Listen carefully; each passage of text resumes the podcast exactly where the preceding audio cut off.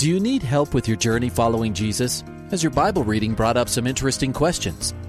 Um, I, I, I need a prayer request. Is I've heard um, pastors talk about you can't get to heaven just with good deeds. I was just wondering what you guys think. Is, the, is there a correlation between the seventh trumpet in Revelations as the last trumpet, or is he talking about some other trumpet?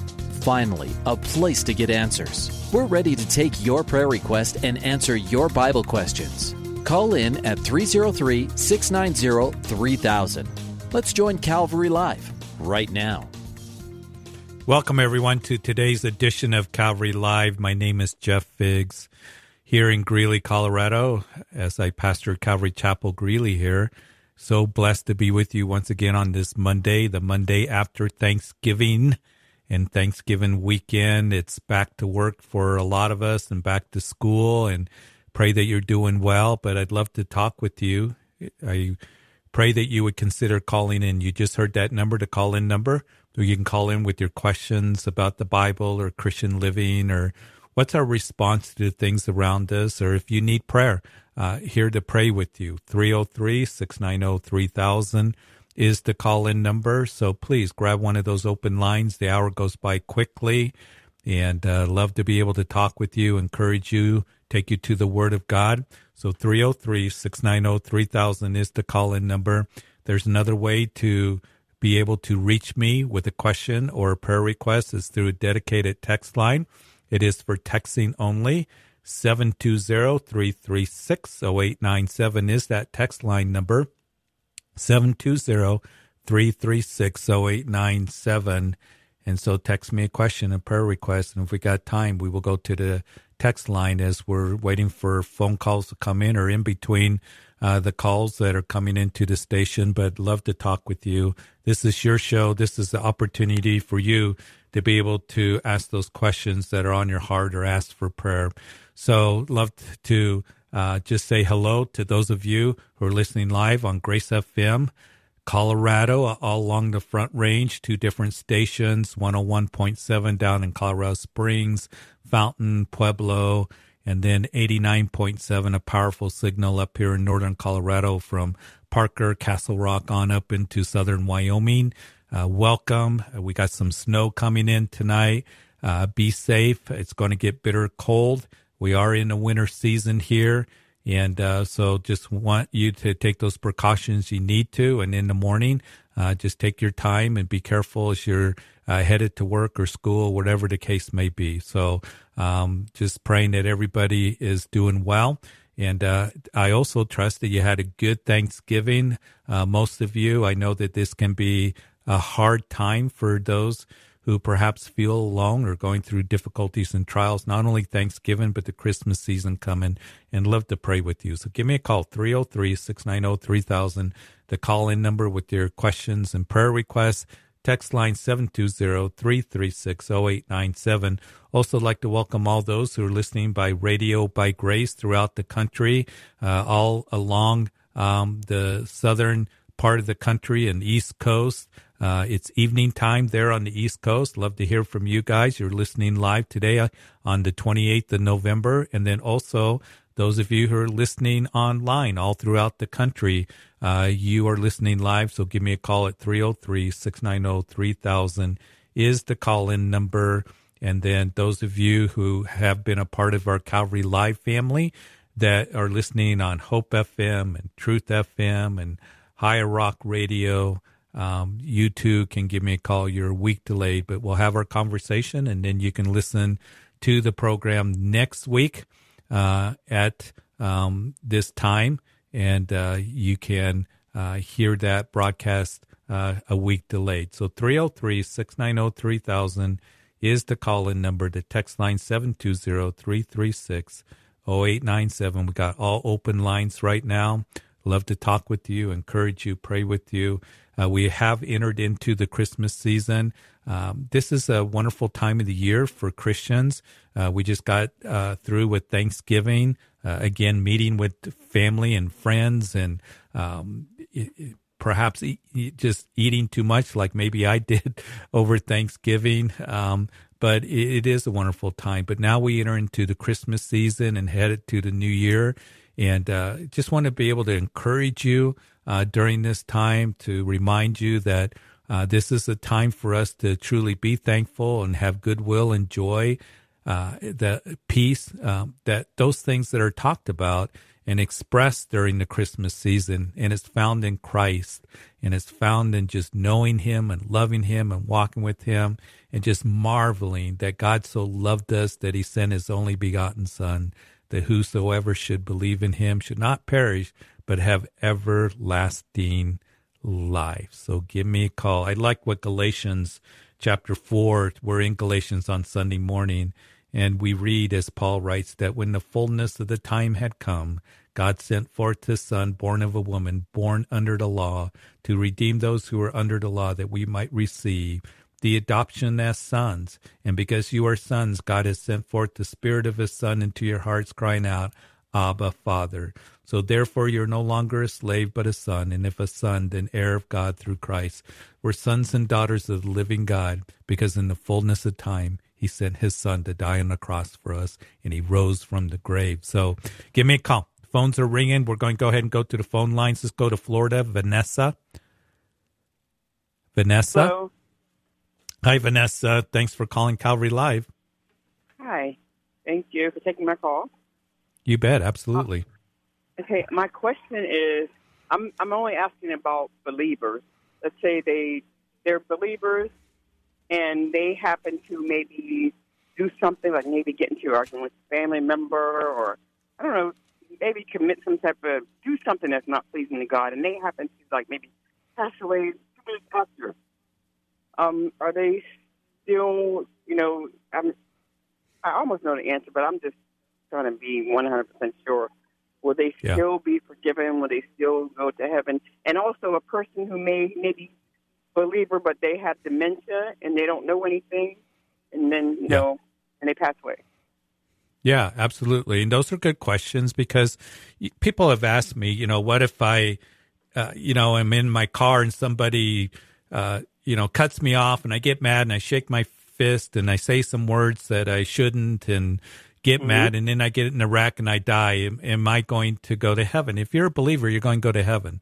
All manner of sin is forgiven as Jesus died for our sins.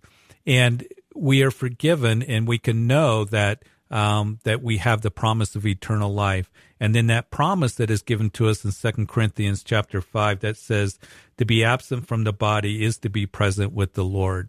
Um, so you know if if it's something that you know uh, the, you know you didn't confess because sometimes people will say well you need to confess it to be forgiven. If we confess our sins he's faithful and just to forgive us our sins and to cleanse us from all unrighteousness john writes in his epistle.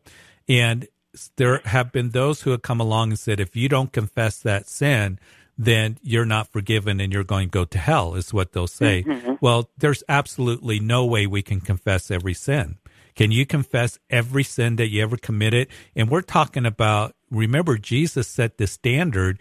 He said that you can say that you don't murder, but if you hate your brother without a cause, you've committed murder. You can say that you haven't committed adultery, but if you lust in your heart after another, then you've committed mm-hmm. adultery. He's talking about the heart issue. Do we confess every single, you know, um, thing in our heart that we've ever committed?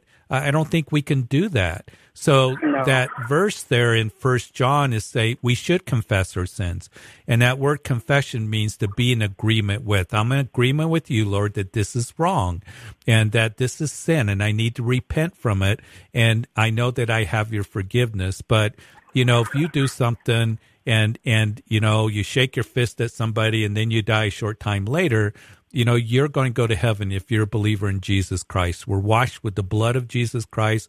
We're clothed with the righteousness of jesus christ and positionally we are his. That's number one. The second question that you asked about vanessa was about somebody with dementia.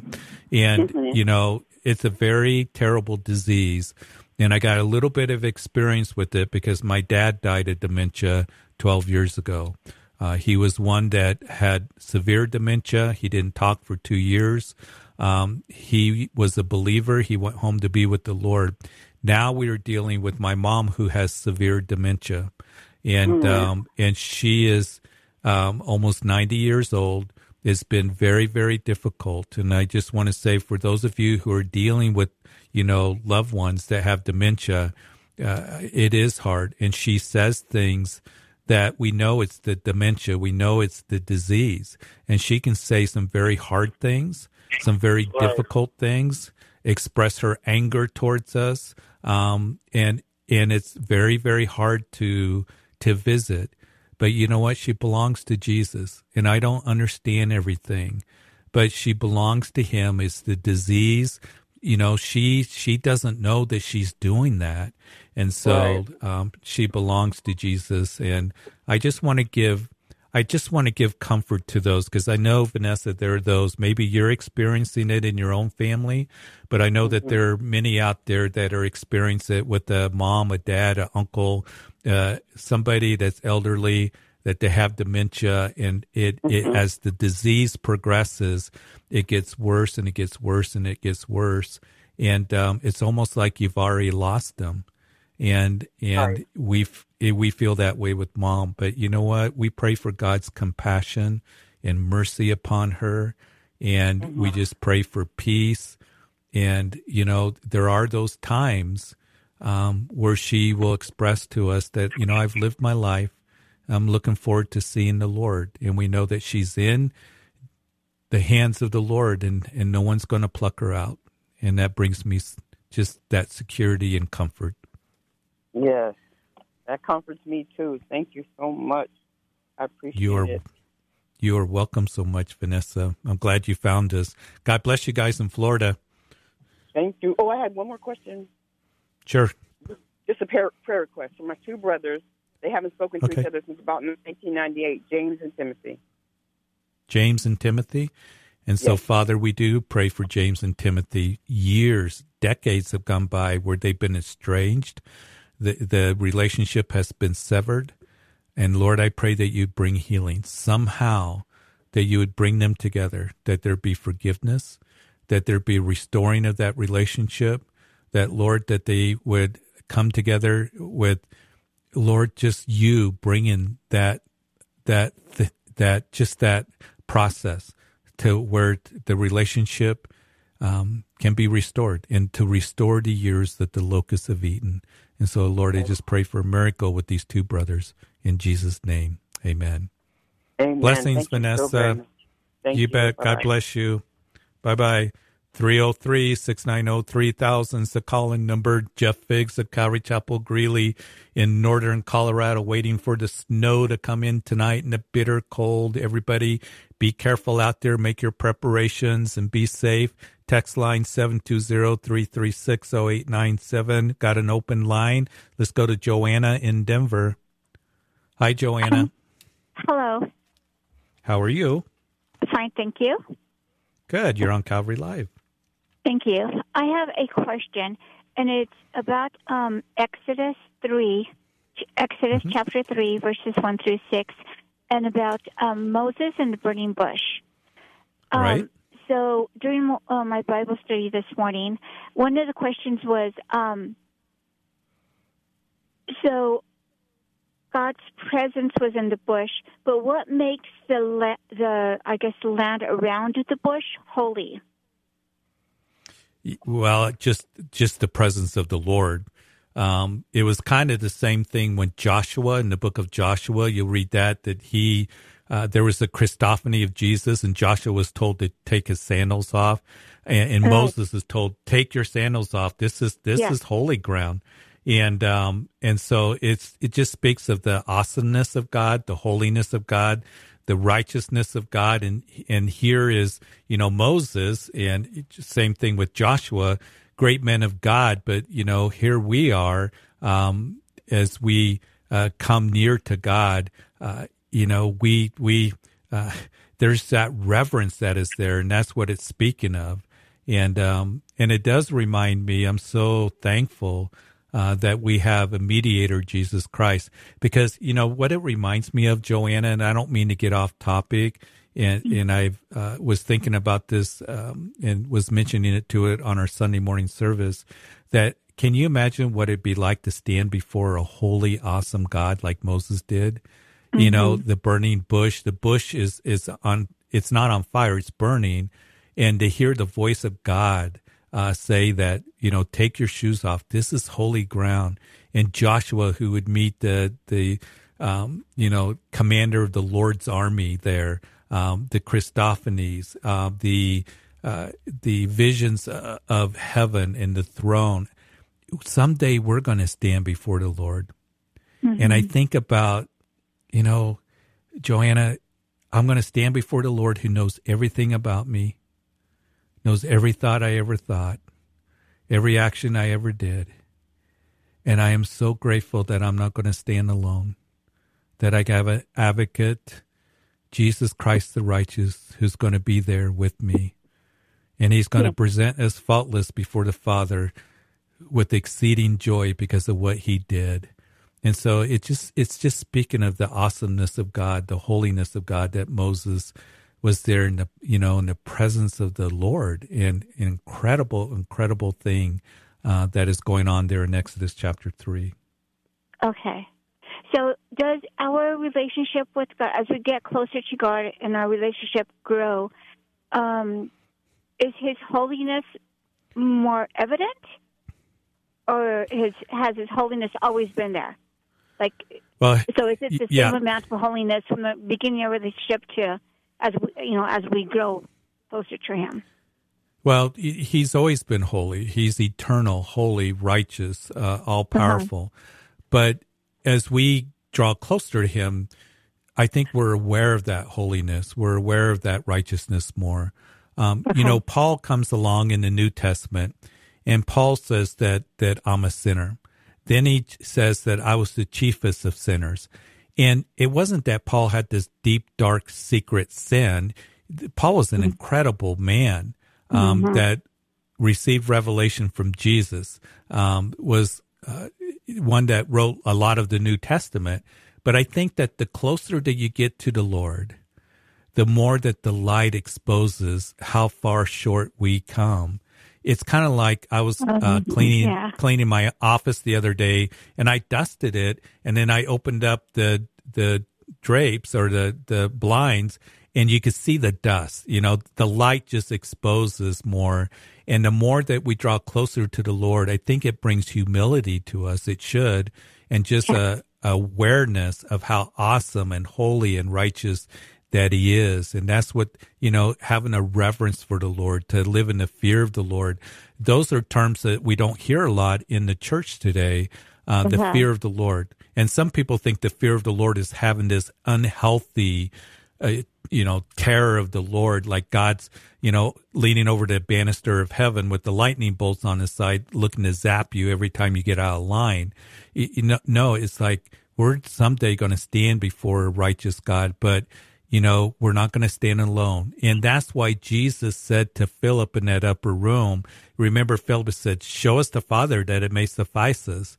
And Jesus said, if you've seen me, you've seen the Father. You know, mm-hmm. Philip, if you want to know what God is, the essence and nature of God, look at me because he is the only begotten son, uh, you know, and he is the one that is the express image of the Father and um, and so I'm so grateful that He's our mediator and our advocate and the Savior of the world that died for you and for me. That we can even approach God um, only on that basis. Yes. Okay. All right. Okay. Great. Thank you. Keep studying, Joanna, and then as you get through Exodus chapter three, you're going to see Moses um, is going to um, you know, ask him, what is your name? And of course, verse six, he says, you know, I am the God of your father, you know, of, of Abraham, God of Isaac. And he says that you tell them that I am has sent you as you go through the chapter there in verse 14. Mm-hmm. And you can compare that to the I am statements of Jesus there in John's gospel. Okay. Okay, great. Okay. Thank you. Thank you for calling. Appreciate it, Joanna. Okay, 303 690 3000 is the call in number. And then we have the text line. You can text in your questions or your prayer request um, at 720-336-0897. Let me see where I'm at. Let's see as I pull up the call screen. It just went away. There it is. Let's go to Juanita in Denver. Hi, Juanita. Hello. You're on Calvary Live. Hi. I just have a question, uh, a Bible question. Um, Mm-hmm. And I was reading through Leviticus today, and I got to Leviticus 2012, and it just talks about like when a man sleeps with this person or that person, and it says when a man sleeps with with the daughter, with with his daughter-in-law, he should be he should be put to death. And so I just Right. Was thinking about um, is it Tamar and uh, And Judah. and Judah? Yeah, what happened? Because I was reading through this and I realized that Leviticus is before all of these things took place, even with I think King David and and um, and his daughter and his son. That Well, Like- the time the timeline is, you know, um, you have Abraham, um, two thousand years before Christ, and then you have um, Abraham, Isaac, Jacob. Jacob has twelve sons, one of them being Judah, and then Genesis. The story continues, and then you have that incident that you just described in the book of Genesis, and then it would be Moses that would bring the law about 1500 years before um a you know uh, Christ so 500 years you know they went into 400 years of slavery and all of that. So the law was given after that in the book of Genesis. But also we know that the law wasn't always applied because you can look at David that came later after Moses and he committed adultery and he also committed murder. And the law said that he was to be put to death. And and he was forgiven by the lord as nathan came to him and said that you have sinned david. You've committed this sin and david's you know uh, was forgiven. But under the law david committing adultery he should have been you know according to the law put to death as well. But he wasn't. Now he would suffer consequences of it. He was never the king after that. You know, it happened when he committed adultery with Bathsheba at the height of his power. Um, you know, his his popularity, he was very strong. He was subduing the nations around him. And then he ended up going through the difficulties, as Nathan said, you're going to have problems in your family. And that's when Absalom came and tried to usurp the throne. He was never the king that he was before after that. But I'll tell you one thing that he was, he was a better psalmist because he would write those psalms out of the brokenness of his heart. And just, there's a big difference between David and Saul. And I don't mean to get off track of, of, you know, what you're asking about with Judah's uh, daughter-in-law and, and all of that. But Saul, it, it seemed like people will ask, why, why wasn't God, you know, harder on David because he was harsh on Saul. Saul was one, he didn't commit murder. He tried to kill David.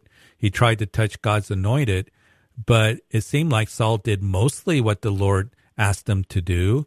Um, but Saul just kind of, the Lord was very harsh on him. Here's the difference David had a heart for the Lord, and Saul never wrote a psalm. Have you ever noticed that? He never wrote a psalm to the Lord, and he didn't have that heart, I believe, to for the Lord like David, who was a man after God's own heart. And Saul was one that turned inwardly, and he wanted the attention himself. He wanted to be no, noticed. And when he came and he didn't kill all the Amalekites, it was, you know, Samuel the prophet that came to him and said, you know, it's better to obey than to sacrifice. And he had set up an image of himself in Carmel. He had turned inwardly is what he had done. And, and so David, he was one that he received the forgiveness and the grace and the mercy of the Lord. And then you go fast forward to John chapter 8, the woman who was caught in the very act of adultery. Remember that? The mm-hmm. religious leaders throw her down, and they said, The law says that she is to be stoned. What do you say, teacher? And of course, he wrote on the ground, and then he said, He was without sin, you cast the first stone. And they all left. And then he looked her right in the eyes. I mean, can you imagine? She's standing there in her guilt, in her shame, looking into the eyes of God Himself. And He says, Who condemns you? She says, No one. And then He says, Neither do I. And I think that's such an incredible story there because you see, the law brings death, but Jesus Christ brings life. And grace brings life that he brings to us through the cross of Calvary. And so, yeah, you know, they broke the law. And, you know, Genesis is very honest about the sons and daughters of Judah, and same with David, what went on there. Um, but I'm so grateful that, that we have um, a compassionate high priest, that we have forgiveness with him. So the law is more to give an example of the seriousness of these sins. Yeah, and I think you're right in that because, you know, the sacrifices, the law. Matter of fact, in Galatians it says that the Lord, the law was a guard. The law doesn't bring us life, okay? It's Jesus Christ's faith in Him that brings us life. The law, there's a curse attached to it because we all break the law. But the law also, Paul says, was a guard. It's the best way to live. God gives his standard. There's nothing wrong with the law. Always keep that in mind. The law is perfect, Psalm 19 says. The law is righteous, the Bible says. The problem is you and I. We can't keep the law. And that's why it's important when we give the gospel that we tell people we all break the law and we're all sentenced to death. And that's why Jesus came to give us life and die on that cross for our sins. And that's the gospel message. So there's nothing wrong with the law, but the law doesn't has never brought life. The the law brings a curse and it it makes us it declares us guilty is what it was. And the purpose of the law is to show us that we need the Savior Jesus Christ. Okay. And, and I just had one more question about Leviticus. I'm just curious because uh, in Leviticus, it actually, it actually, there's a prophecy that's saying that they're going to go into captivity. But I was just curious in the timeline because it's such a big gap between Leviticus and and then the major prophets where they start prophesying about this captivity and being, you know, them taken to Babylon and all of that. And so I'm just curious as what the timeline is.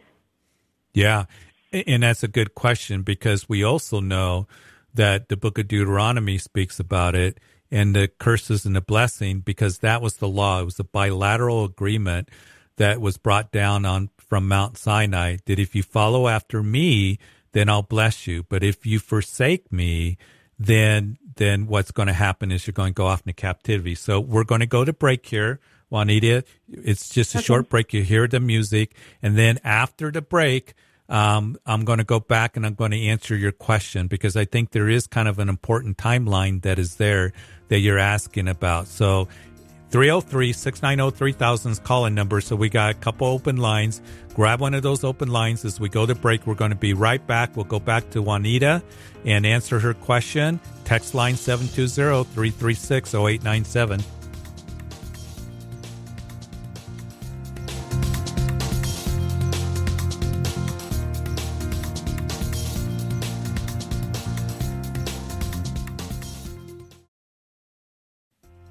Welcome back to Calvary Live. Give us a call at 303 690 3000 or text us at 720 336 0897.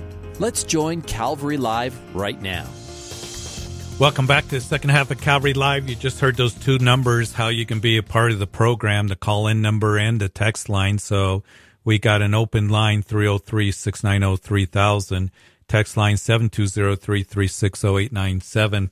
I'll introduce myself once again. Jeff Figs of Calvary Chapel Greeley with you, usually with you on Mondays and Tuesdays on Calvary Live. Want to welcome everyone to today's program, the Monday after Thanksgiving weekend. We are headed towards the Christmas season and uh, just want to encourage you. It's a very important uh, time for for everyone, but particularly for us as Christians to where we can be light and we can speak about the light of the world. And we'll be doing that uh, in the program here. But I do want to go back to Juanita who was asking a question. You still there, Juanita? Yeah. Well, uh, just for in sake, in case anybody just uh, joined us on Calvary Live, uh, we've been talking about uh, Judas um, and his sin with his daughter-in-law. Uh, we've been talking about the law, and then also as in, in Juanita, I think it's great that you're reading the book of Leviticus because there have been even pastors that have told me that we don't need to book read the book of Leviticus and um, that it's you know it's not relevant to us today, um, but we need to always remember that all scripture is profitable, is God breathed, is is inspired by God, um, and put to the page, and is profitable for doctrine, for reproof, for um, correction, for instruction in righteousness. And as you go to the New Testament, you see that Jesus that he quoted from those books, Leviticus, from Deuteronomy, uh, is quoted quite often in the whole of the New Testament. But the book of Leviticus shows us how we are to worship and serve and obey a holy God. It was written uh, with the responsibilities of the priests and the Levites and the sacrifices that they did. And then there's there's prophecy that was in there you were asking about about the Babylonian uh, captivity. Now the book of Leviticus was written during the time that they were in the wilderness wandering. And Moses brought them out of Egypt. He brought them to the mountain of God, and there that they would receive the law of God. And then they began in the book of Leviticus to receive the ceremonial law as well, the responsibilities and roles of priests and Levites.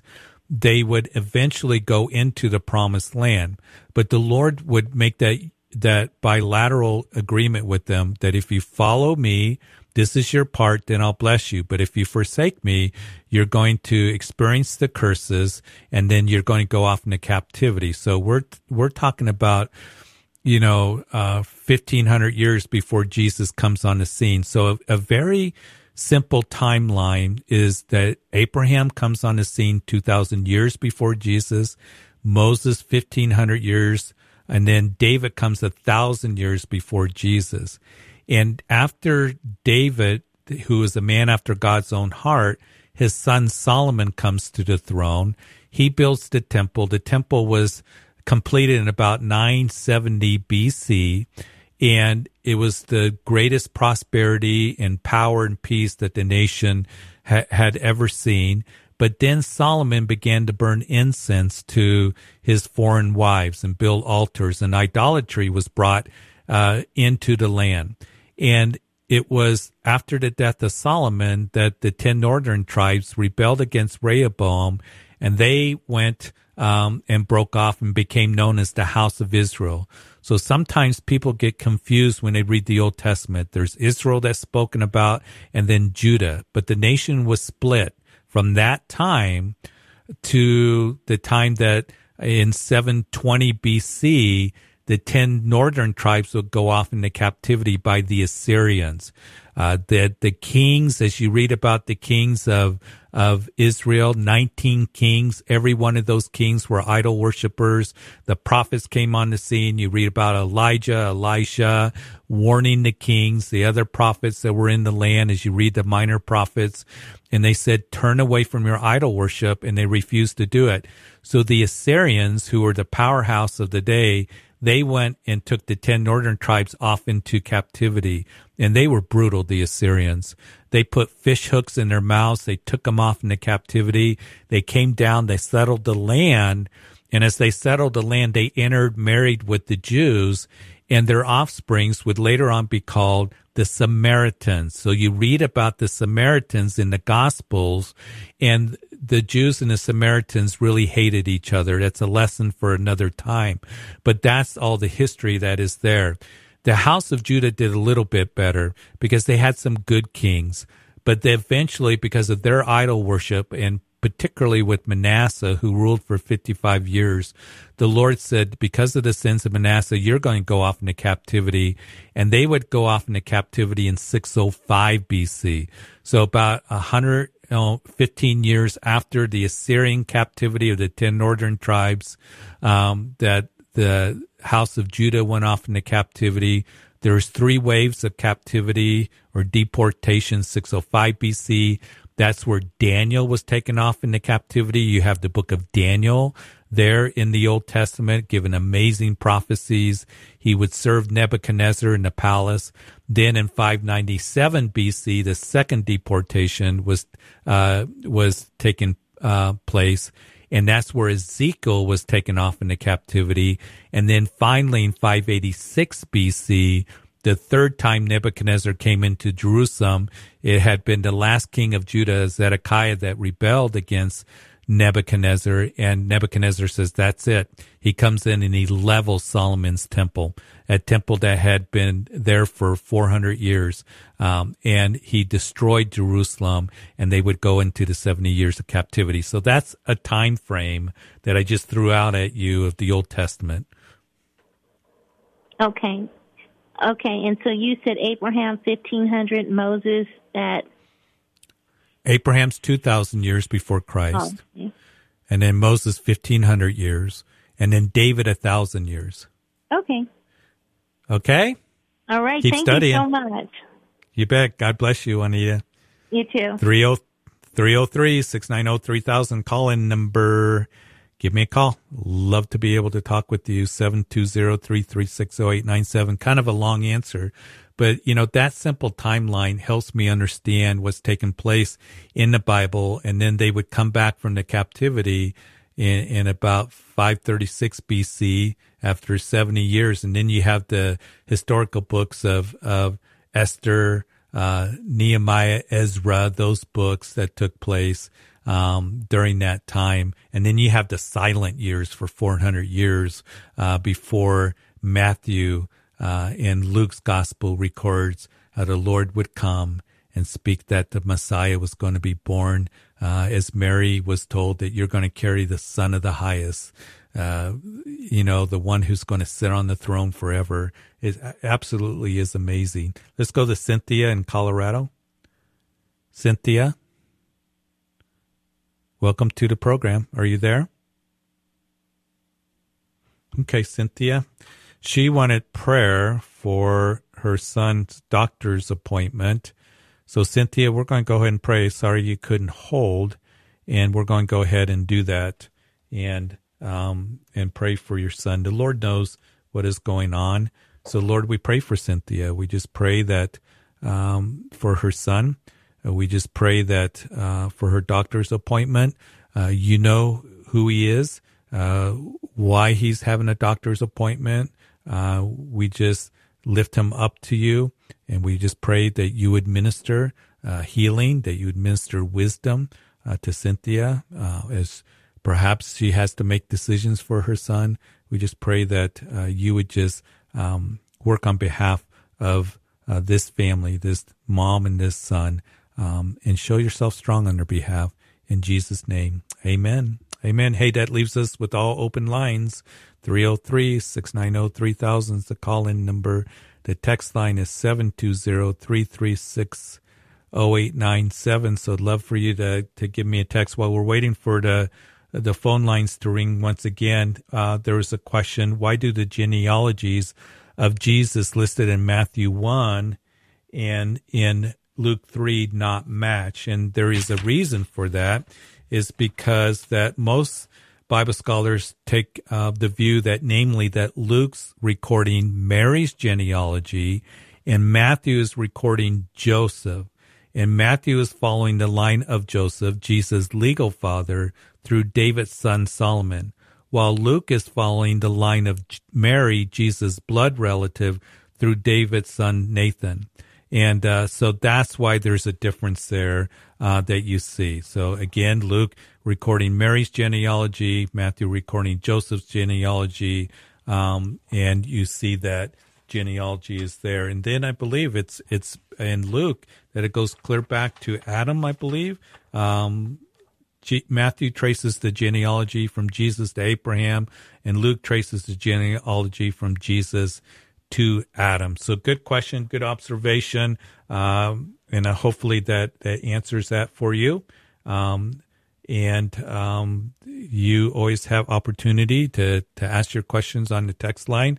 We got a couple open lines 303 690 3000. Call in number Jeff Figs of Calvary Chapel Greeley with you. Let's go to Charleston, South Carolina. Hi, John. Hey, how are you doing? Uh, that was an Uh, incredible timeline that you just uh, mentioned about Abraham and and David and uh, you know the captivity and all. I was really enjoying that. Uh, kind of puts the pieces together. But then you said Yeah. that there was a 400 years of silence, and uh, that was when the minor prophets you know were writing. Uh, I just got a question. I never really thought about it, but why did God go silent for 400 years? I know that's when the apocryphal writings were, but those apparently weren't inspired by God. But why did God go, God go silent for 400 years? Yeah, the, you know, from the time of Malachi, Malachi, the last book of the Bible, until you start the Gospels, where actually were um, Gabriel comes to Zacharias in the temple and says, "Hey, your son John the Baptist is going to be born." You know, there's that 400 years the silent years. Now, it doesn't mean that God wasn't working, but there was no prophet in the land. We know that during that 400 years, that what was taking place is the Medo-Persian Empire was ruling over um, the land, um, and you have then the Greeks that Alexander the Great that was taking place. Daniel kind of speaks of that in the book of Daniel, in Daniel chapter two and Daniel chapter seven.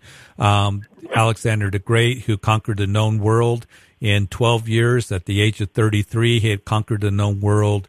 And then uh, the Romans came in and the Romans took over. And Daniel talks about something, an event that took place in about 175 BC. This Syrian king that would come into Israel, come into Jerusalem, and his name was Antiochus Epiphanes. And he is called the little horn of chapter 8 of Daniel. And he's a picture of, he points to the future little horn of Daniel chapter 7, which is yet future. He's called the Antichrist. And Antiochus comes in, and Antiochus comes in and he, he killed many Jews. He tried to uh, get the, the Jews to do away with their beliefs. He tried to institute paganism. He put a, a pagan uh, uh, idol in the Holy of Holies. This is the second temple um, heir. And he tried to make the priests drink pig's blood. And of course, pigs were considered unclean. He actually killed the pig and he smeared the blood all over the temple. So he desecrated the temple. And Antiochus Epiphanes was this brutal Syrian king spoken of in Daniel's prophecies. And then what happened was this guy, uh, Judas Maccabee and his brothers, they led this revolt against Antiochus. And uh, after long struggle, about nine years to 164 BC, uh, 11 years or uh, that time frame, then we see that Antiochus was driven out. Antiochus saw himself as a god. Antiochus Epiphanes, he was one that he saw himself to be worshipped. The Jews called him Antiochus Epimanes, uh, which was a play on words, Antiochus the madman. And so he was driven out eventually. And what happened, and I think you'll find this interesting, John, is that they they relit the temple. Um, they relit the menorah. And when they relit the menorah, it had seven bowls and it had oil in it. And they realized we didn't make any more oil, holy oil. And it takes eight days to make holy oil. This is a bad sign. The light's going to go out. But God worked a miracle to where the lights did not go out. They burned for eight days until a new batch of holy oil was able Oh, okay. to, to fill up those bowls.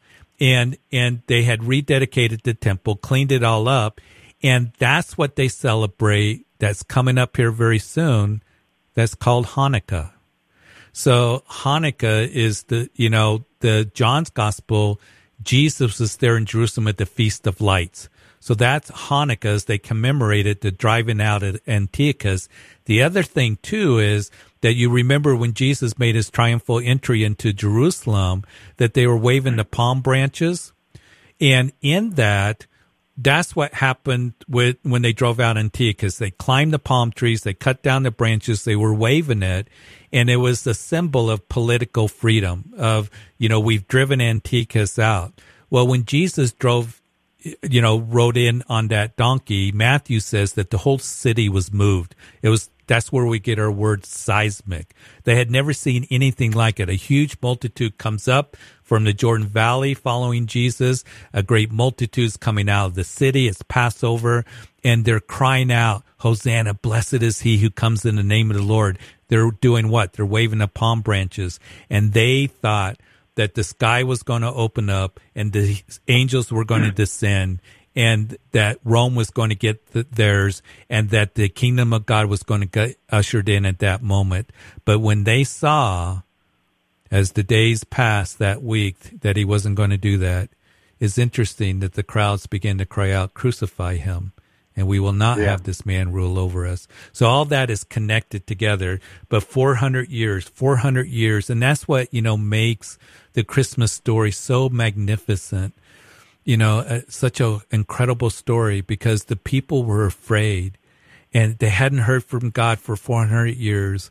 And all of a sudden, an angel comes to those shepherds out there in that field and says, Behold, I give you good news, uh, glad tidings that will be for not just for you guys, but for all people.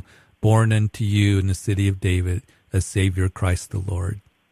It's, it's wonderful that's that is okay. That makes a lot of sense. Uh, I got you. I got you. So God was still working in their lives, like you know the miracle with the lamps still burning uh, and and yeah. stuff like that. But He wasn't uh, speaking through the prophets. The yeah, time. there was no there was no prophet in the land at that time. Yep. Okay. Well, thank thank you for sharing that. You bet, absolutely, and thanks for calling, John. Appreciate it. Good good question. Bye. All right. All right, let's go to Todd in Aurora. Todd, hey, Pastor, uh, this is Todd. I called in a couple of times, and yeah, you have. I don't know if you remember. Yeah. We were praying mm-hmm. for Adley, and then yeah. we don't have an update for Adley yet. But I want us to continue to have him in our prayers. That was the little boy that was in Pennsylvania, and he had a brain tumor, but he went home and he was supposed to go back to the hospital for a spinal tap to see how if any uh, cancer was aggressive in his body. But yeah. did you other, say he did he didn't have the the the surgery? No, did he have it? He, did. he didn't. He did, okay. He did have the brain surgery, the brain tumor. He did have it. Yeah. Okay. And then, and okay. then he went home then he was supposed to go back to the hospital, have the stitches removed, and then have a spinal tap uh, to see if there was how aggressive the um, cancer was in his in his body. But okay. I also called in for um, um, the mom uh, that uh, for uh, Brooke and Lane. Uh, little Brooke um, and little Lane was here in the children's hospital and um, I called in, and he, they were both suffering from RSV uh, for uh, 18 days, in the and you know, including the them being in the mm. And they got to go home yesterday, and they are all they are um, cured. But yeah. little Brooke has little. He can't walk still. He's got pain in his feet. Okay. So, but anyway, the Lord has been answering our prayers for these little boys, and I just wanted to give you the yeah. you know listeners and you an update that the power of prayer does work. Yeah, thank you. And let's give thanks to the Lord. Lord, I, I remember that uh, little Adley, you know, the brain tumor is very serious and serious surgery. And, and Lord, I just pray that, that the surgery you use that to bring healing to him. And that as he goes, gets the stitches and the spinal tap and Lord, that they would get good news, miraculous news, that you would touch this boy in Pennsylvania and, and Lord, that you would just minister healing to him. Uh, I, I thank you for this Brooke and Lane that's gone home. There's been a lot of kids in the hospital with RSV. It's such a scary, scary thing. And, um, and Lord, um, we just pray that, um, that they would heal completely. And I just also want to pray for those who maybe have little ones, um, particularly with uh, flus or RSV, and the the hospitals we're hearing the news reports are full, and we just pray for healing. We pray for blessing. We pray f- that they would all be able to go home. We thank you for the medical teams that ministered to them. And Lord, we just lift them all up to you in Jesus' name. Amen. Thanks, Amen. Todd. Amen. Appreciate the You're updates. welcome. God Yes, bless and I'll you. Give, and I'll give an update soon as I hear something from Adley. I'll call in. And thank I appreciate you, everyone, that. for your prayers. You bet. Thank you. Appreciate it. All right, let's go to Debbie in Tennessee. Hello. Debbie, you, you're on Calvary Live. Um, I just have two prayer requests. Okay. I have a dear friend who has had four stage four cancers, and she's still with us. Her name is Jan. She has been back to MD Anderson for some more tests, and they have had they have found um, some cancer in a in scar tissue, and Mhm. she's going to have to have surgery. Um, she's going to have to have her other breast removed. And I have a sister who had two daughters, and five or six years ago, her first one, her oldest one, committed suicide at 41. And just Mm. last month, her youngest daughter died of a massive heart attack at 41. And Mm. she is just, you you know, that's even Yeah. hard for me as a strong believer to get my head around. Um, Her name is Katie, and I just would like for prayer for Katie and for Janice. Absolutely. And I'm so sorry for all the loss of Katie's loss. And to lose a child is so difficult. Um, and at a young age, 41, both of them. And, uh, Mhm. and we certainly are going to pray for God's comfort. As Father, we pray first of all for Janice with the surgery and the cancer. Lord, we just pray for healing. We just pray for, um, Lord, if surgery has to be done, that um, it would be used to bring healing. Uh, the process is difficult. Uh, the treatments are difficult. But Lord, we pray for your healing hand upon this precious individual. And Lord, we also pray for Katie. Lord, our hearts break as we hear about the loss of two daughters, one to suicide, one to a heart attack. We first of all pray for Katie um, as she is grieving deeply for the loss of her daughters. That Lord, that you bring the comfort that only you can give, and Lord, that um, even as Paul would write, that you are the God of all comfort, who comforts us in in all our tribulations. And Paul would write that when he said that we are pressed beyond measure. we were, you know, we were so pressed that it was so difficult. And Lord, that yet you're still the one that's able to bring the comfort that, that Katie needs, also for, for Debbie, uh, for everyone involved. Um, I just pray that you would bring that and just um, may they perceive your presence. And when they're confronted with that they don't understand, may they fall back on what they can understand. And that is your love remains. And Lord, that you're with them, desiring to minister to them because you are a man. Jesus is of sorrow and acquainted with grief. So, Lord, we just lift up Katie to you, everyone here, Janice. We just pray that you would just work in a mighty way in Jesus' name. Amen. Thank you so much, brother, and God bless you. God bless you, Debbie. We'll be praying. Thank you.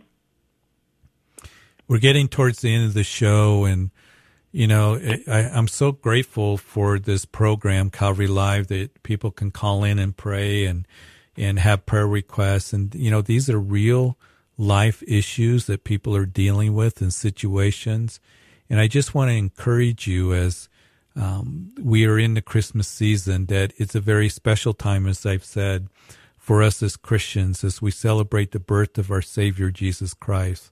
And you, you know, we were talking with John about the silent years, 400 years. And, you know, for 400 years, there hadn't been a prophet in the land. And the people were afraid. They were afraid of Caesar Augustus. They were afraid of Herod the Great, who, you know, was a terrible leader, brutal leader. Uh, they were afraid of the religious leaders. And all of a sudden, light came into that place and God, he, he had remembered them and, and God was going to bring his son in the fullness of time. And, um, and, you know, it's, it's a wonderful, glorious, you know, account that I pray that we never get tired of.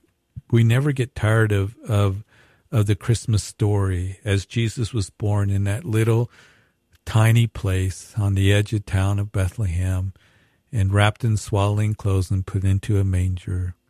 And then the announcement that came that the Savior of the world has come.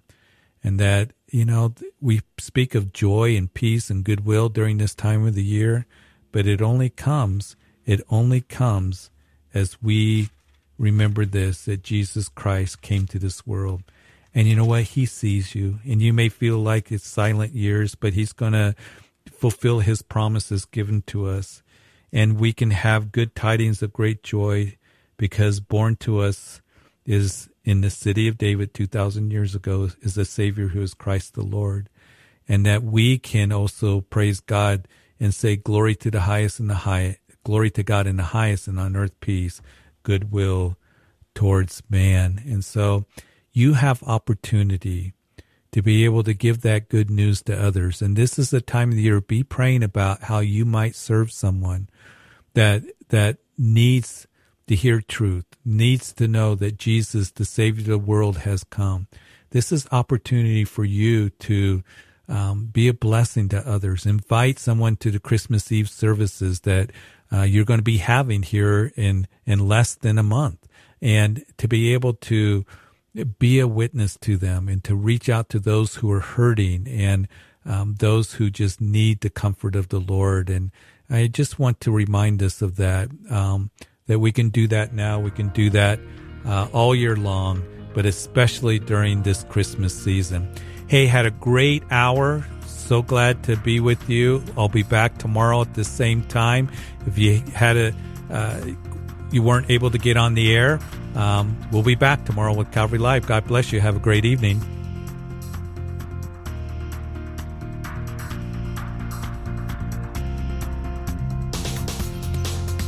You've been listening to Calvary Live. Tune in next time for prayer and God's Word.